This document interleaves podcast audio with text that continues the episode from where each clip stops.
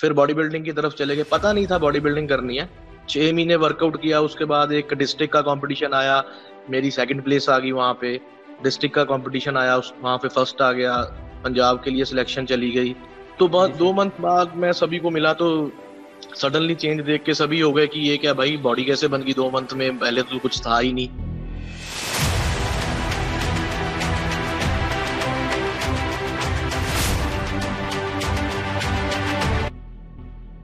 मैं राहुल फाइंड से आपका स्वागत करता हूँ। जी थैंक यू सबसे पहले आप ऑडियंस को अपना नाम और आप क्या करते हैं आप कहाँ से है ये सब बता दें। मेरा नाम शिष्ट मैं बेसिकली स्टेट पंजाब से हूँ और यहाँ पे एक छोटी सिटी है डिस्ट्रिक्ट है हुशियारपुर और सिटी है गढ़शंकर पड़ता है।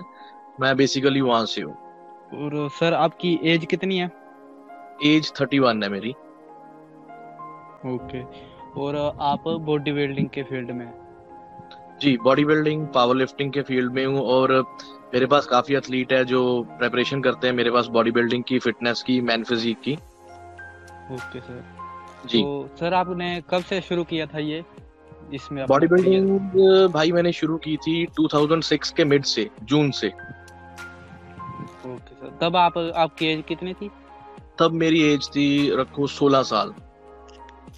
आपने मतलब कहाँ से आपको प्रेरणा मिली कि आपने बॉडी लिफ्टिंग करनी है? एक्चुअली मैं एक फुटबॉल प्लेयर था मतलब फुटबॉल खेलता था। तो जिस ग्राउंड में फुटबॉल खेलते थे ना वहाँ पे एक कॉलेज की ग्राउंड में एक जिम्नेजियम था छोटा सा। तो एक बार फुटबॉल खेलते हुए मेरे इंजरी हो गई तो मेरे को डॉक्टर ने बोला दो महीने की रेस्ट करो आप फुटबॉल नहीं खेल सकते। तो ऐसे जिम में एंटर हो गए।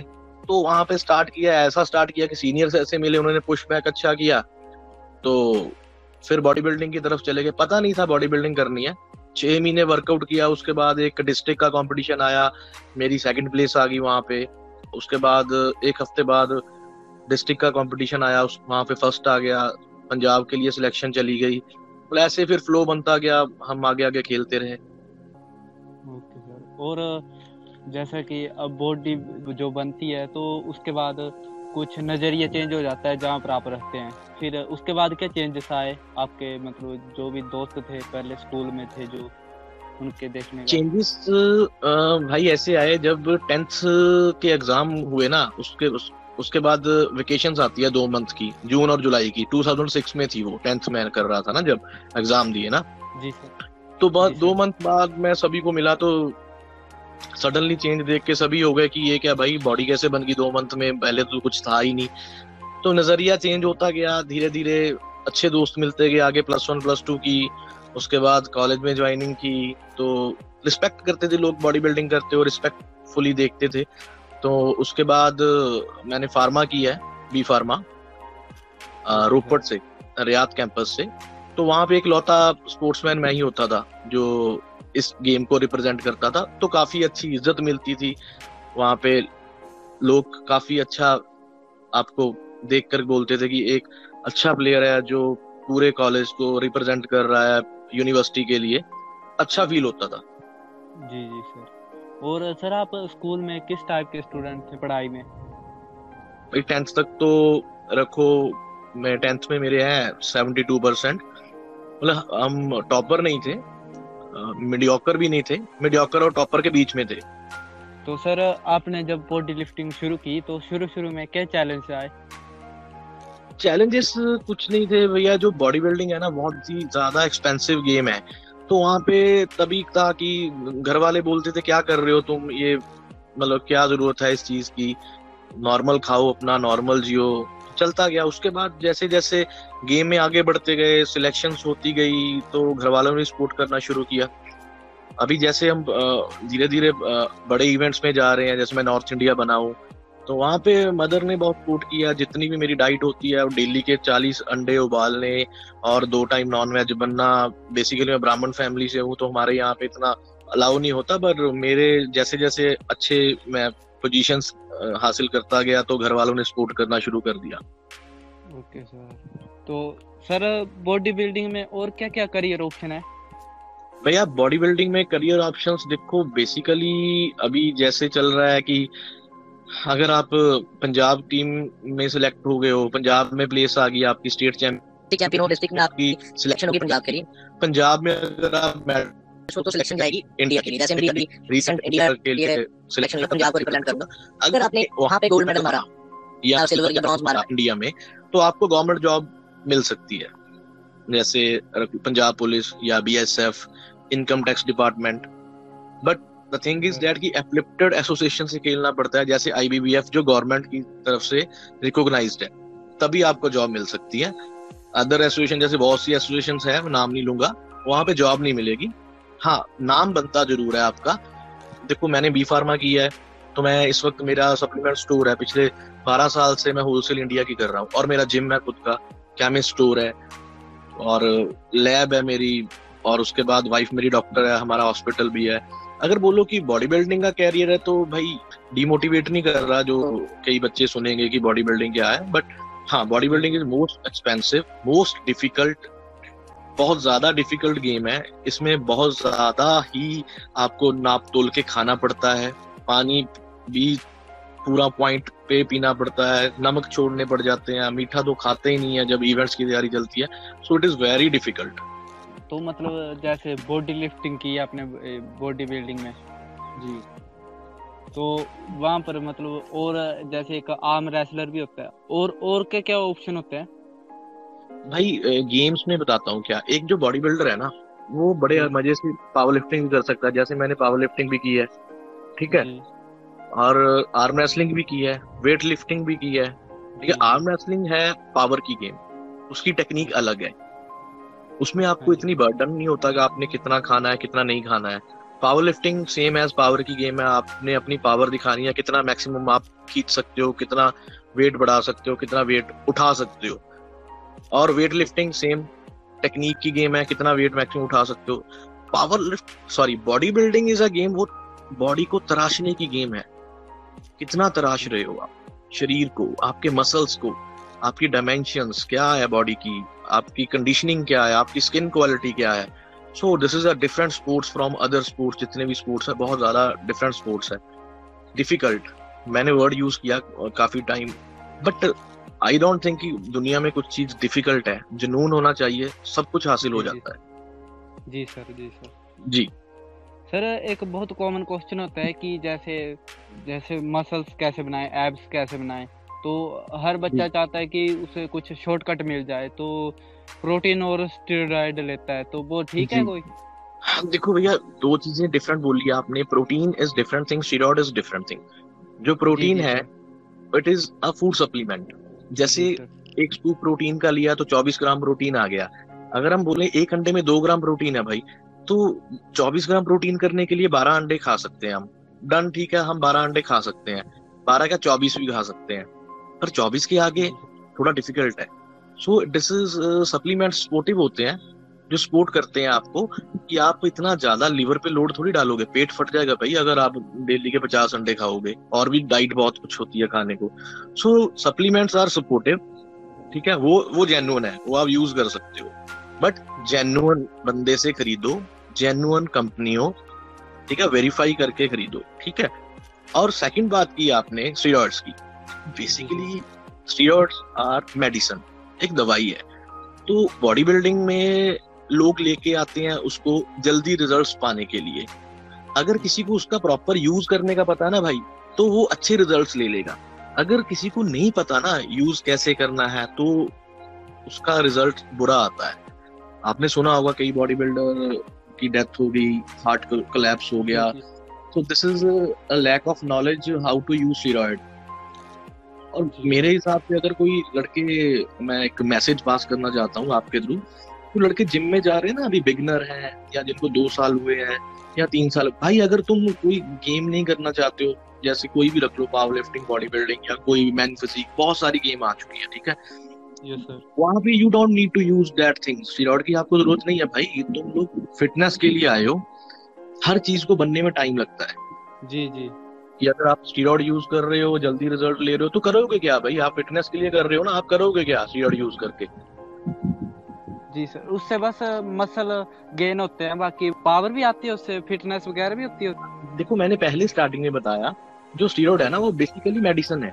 वो मेडिसिन के लिए जैसे एक मैं एग्जांपल देता हूँ, सबको पता है एक इंजेक्शन का नाम सबको पता है, जितने बंदे व्यूअर सुनेंगे ना ये डेका ड्यूराबोलिन नाम का आता है डेका तो बेसिकली वो अस्थमेटिक पेशेंट को लगता है, और जिनके बोन्स स्ट्रांग नहीं रहती है ओल्ड एज की होते हैं ना उनको चलता है वो। में उसको यूज़ कर रहे हैं प्लेयर्स पावर बढ़ाने के लिए बोन्स की स्ट्रेंथ बढ़ाने के लिए मसल की स्ट्रेंथ बढ़ाने के लिए। सो so, है क्या था? एक मेडिसिन थी।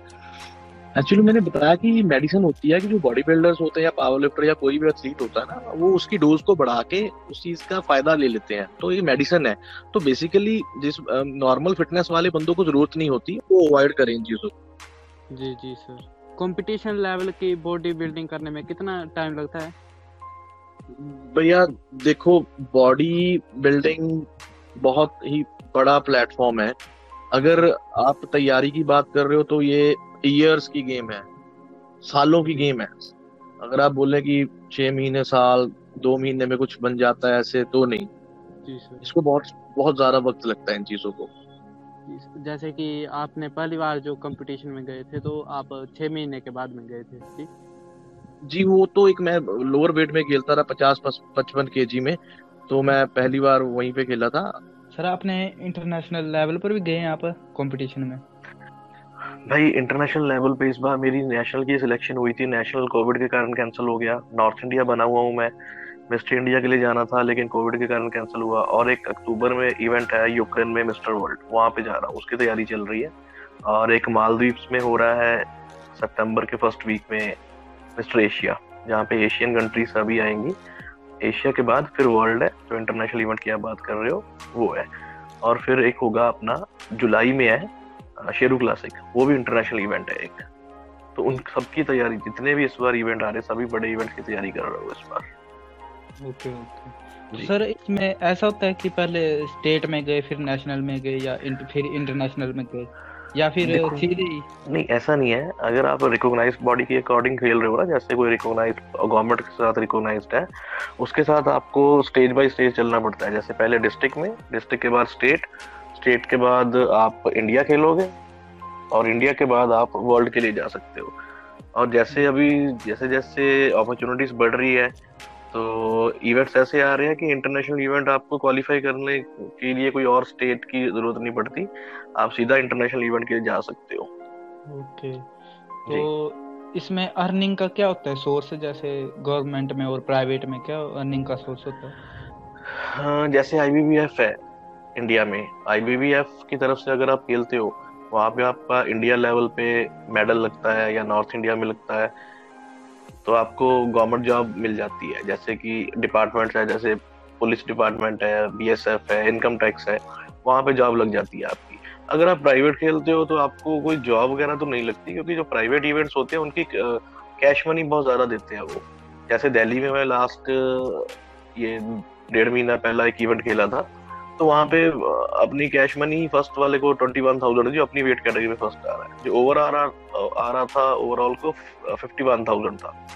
तो प्राइवेट इवेंट्स में आपको मनी अच्छा मिल जाता है। जो गवर्नमेंट की तरफ़ से कंपटीशन रिकोगनाइज बॉडीज के होते हैं वहाँ पे आपको गवर्नमेंट जॉब मिल जाती है। पहले बॉडी बिल्डिंग कुछ और थी अभी बॉडी बिल्डिंग में अच्छे प्राइजेस मिल रहे हैं प्लेयर्स को। सर ये जो आपने I B I I B F बोला तो ये एजेंसी होती है? नहीं भाई एसोसिएशन होती है ये। ऑर्गेनाइजेशन होती है हर स्टेट में इसके मेंबर्स होते हैं।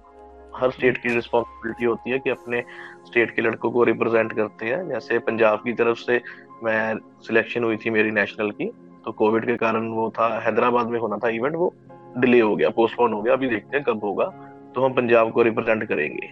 तो सर इसमें अप्लाई फ़ीस भी लगती होगी? हाँ कुछ खास नहीं होती अप्लाई फ़ीस जैसे थाउज़ेंड रुपीज़ होती है इससे ज़्यादा नहीं होती। जी सर। जो गवर्नमेंट है उसमें कम होती है। जो अपना प्राइवेट इवेंट होता है ना जैसे दिल्ली में था उसकी फाइव थाउज़ेंड थी। जी। तो ये ऑर्गेनाइजेशन होती है तो इनकी मतलब वैल्यू जुड़ती है साथ में कि क्या मतलब? वैल्यू नहीं जुड़ती ये एक एसोसिएशन है जो गवर्नमेंट की तरफ़ से ऑर्गेनाइज्ड है सॉरी रिकॉग्नाइज्ड है।